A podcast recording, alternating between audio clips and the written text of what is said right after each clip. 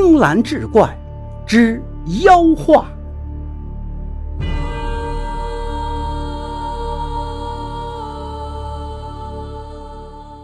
话说某县的县令薛良做了一个梦，梦中一个形容怪异但又看不清眉眼面貌的人对他说，知府大人周林府家中的香堂挂着一幅画，取回家你滴血供奉，可保佑你官运亨通，飞黄腾达。薛良起初并未当一回事，直到傍晚京城传来的一道敕令让他觉得这个梦并不简单。原来朝中有令，命他负责查抄贪官周林府的家。周林府任知府多年，爱财如命，常行贪赃枉法、中饱私囊之事，因为不知收敛，终于是东窗事发，被逮捕入狱，如今又要被查抄家产。只是不知这差事怎么会落到自己一个小小县令的头上，薛良心中甚觉奇特。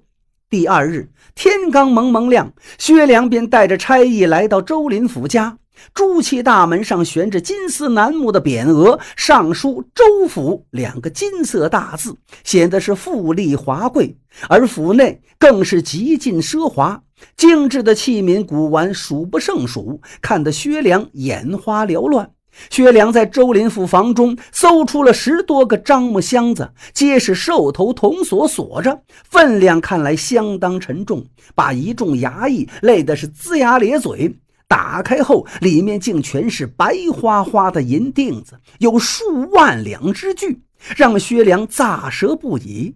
再看看自己里里外外这一身行头，不免有些心酸，自己一年的俸禄也不过区区百两银子而已，想想家中妻儿日子过得也是清寒，不禁一声长叹。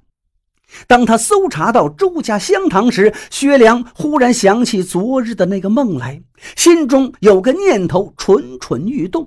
自己为官数十载，虽然恪尽职守，从未有过贪墨之举，却一直未能升迁，官小俸低啊，两袖清风，平日里寒酸得很，若梦中所言为真，岂不可凭此飞黄腾达吗？念及此处，薛良便支开了差役，独自一人走进香堂。香堂里有些黑暗，正对着门的方位摆放着一个香案，而香案的上方果真挂有一幅画。薛良很是欣喜，近前端详，那是一幅古画，画轴年深岁久，已然发黄，画上画着一个怪兽，灵动异常，是栩栩如生。那怪兽扬身而人面，口生虎齿，爪似人手，腋下长眼，那形象很是骇人。薛良向门外看了看，见四下无人，便将那画摘下来，卷起藏入怀中，若无其事地走了出去。抄完家后，薛良打道回府，他来到内室，将那画卷打开，放在桌子上，按梦中之人所言，用针刺破手指，将血滴在画上。只见画上的血珠很快便消失了，渗入到了画里。奇异的是，画上竟然丝毫未留下血迹，颜色如初。于是薛良将画挂在房中，每日滴血供奉，焚香拜祭，望其能保佑自己高官厚禄。果然未过三个月，一道诰命文书传来，因其为官清廉，加之抄家有功，办事得力，命其替补周林府之职，出任知府。薛良是欣喜不已，未曾想这话竟如此灵验，供奉拜祭的越发虔诚。自此后，薛良平步青云，一年之内竟然连升三级，成为封疆大吏。位高权重，已是功成名就，然而薛良的心境却不知怎的渐渐发生了变化。他不再甘于清贫的日子，反而沉溺于纸醉金迷之中，挥霍无度，贪心渐起，一发而不可收拾。心中总似有个声音在怂恿他，多拿一些，再多拿一些，还需要更多的银两，还需要更多的钱财。他望着库房中摆放着的堆积如山的银两，心中总觉得还是不够。他想要将天下所有的银子都收归于自己囊中。墙上挂着的那幅古画，上面那只怪兽的双目开始变得猩红，现出贪婪和狡诈的神色。薛良心中的贪欲已经无法抑制，他好似失了神智，一心只想捞取更多的金银，却不知收敛。贪心之重，较当年周林甫更为甚之。然而常在河边走，哪有不湿鞋的？薛良贪名远扬，早已被朝廷盯上。不日东窗事发，薛良被捕入狱。抄家之时，搜出白银十万余两，珍贵书画不计其数，举朝震惊。天子震怒，判其死罪，不日斩首。薛良在狱中得知自己被判了死罪，是痛哭流涕，悔不当初。自己出身贫寒，知百姓之苦，向来是厌恶贪墨，省身克己，却怎地渐渐变成自己厌恶之人。贪心之大，连自己都感到可怕，怎会堕落至此呢？他忽然想起了那幅画，自从以写供奉那画开始，自己便贪心渐盛，心中好似有个声音不断的在诱惑自己，让自己贪得无厌，无法自拔。一切都源于那幅画，虽让自己平步青云，飞黄腾达，却也害了自己的性命。那日，薛良被押赴刑场，行刑官一声令下，刽子手挥刀砍下，薛良一声惨叫，昏死过去。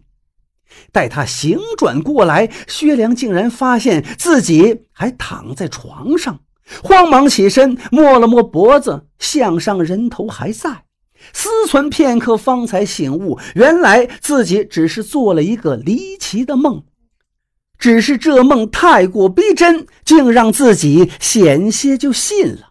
薛良长吁一口气，坐起身来，发觉身子下面好像有什么东西，摸出一看，是自己的玉佩，已经碎裂，上面密密麻麻全是裂纹。薛良很是心痛，这块玉佩乃是祖上传下来的，据说可以驱妖辟邪，护主挡劫，却被自己无意中压碎了。薛良摇了摇头，再无睡意，见天已亮，便起了床，吃过饭后去了衙门。因为玉佩的事儿，一整天心烦不已。到了傍晚，薛良忽然察觉有些不对，自己这一天所经历的事，好似已经发生过一般，有一种似曾相识之感。正自思忖，门外传来了敲门声，开门一看，乃是个差役携公文而来。打开一看，薛良愣住了。朝中有令，命其查抄贪官周林甫的家。薛良顿时明白了，自己现在所经历的事已在梦中出现过，虽不知自己怎会做这样一个梦，却隐隐约约觉得和那祖传的玉佩有关，自己绝不可再重蹈梦中的覆辙。第二日，薛良果真自周林甫家找到了那幅画，却并未带回，反而一把火将其烧成灰烬。此等妖画流之于世，也是害人。薛良自此不再思想着高官厚禄、飞黄腾达的事儿，而是知足常乐，一心为民，为治下的百姓做了不少好事，颇受百姓爱戴。虽终究未获高升，却也安逸一生，无灾无难。年老之后，薛良辞官，隐居于山林之中，每日山水作伴，怡然自得。后来与一道人相交，相谈甚欢，结为知己。一次闲聊之中，将当年做的那个诡异的梦境以及妖化之事讲出。道人说，那幅画应是时日久长，成了气候，生出了灵石。那妖画上所画的怪兽乃是饕餮，性为贪婪，喜食人之精血，尤好食心怀贪念之人的精血，故常媚人心神，诱人心生贪念。他应是入梦引诱于你，幸好你有灵玉护身，替你挡了这道劫，化梦使你警醒，不然你就危险了。然而那个玉佩也因此碎裂。薛良听后后怕不已，虽将那块灵玉仔细擦拭，每日都会拿在手中观赏，看到那些被自己压出的裂纹，便时时警醒自己，并以此事告诫儿孙，无论耕读田园或是步入仕途，都应一身正气，两袖清风，方得一生平安。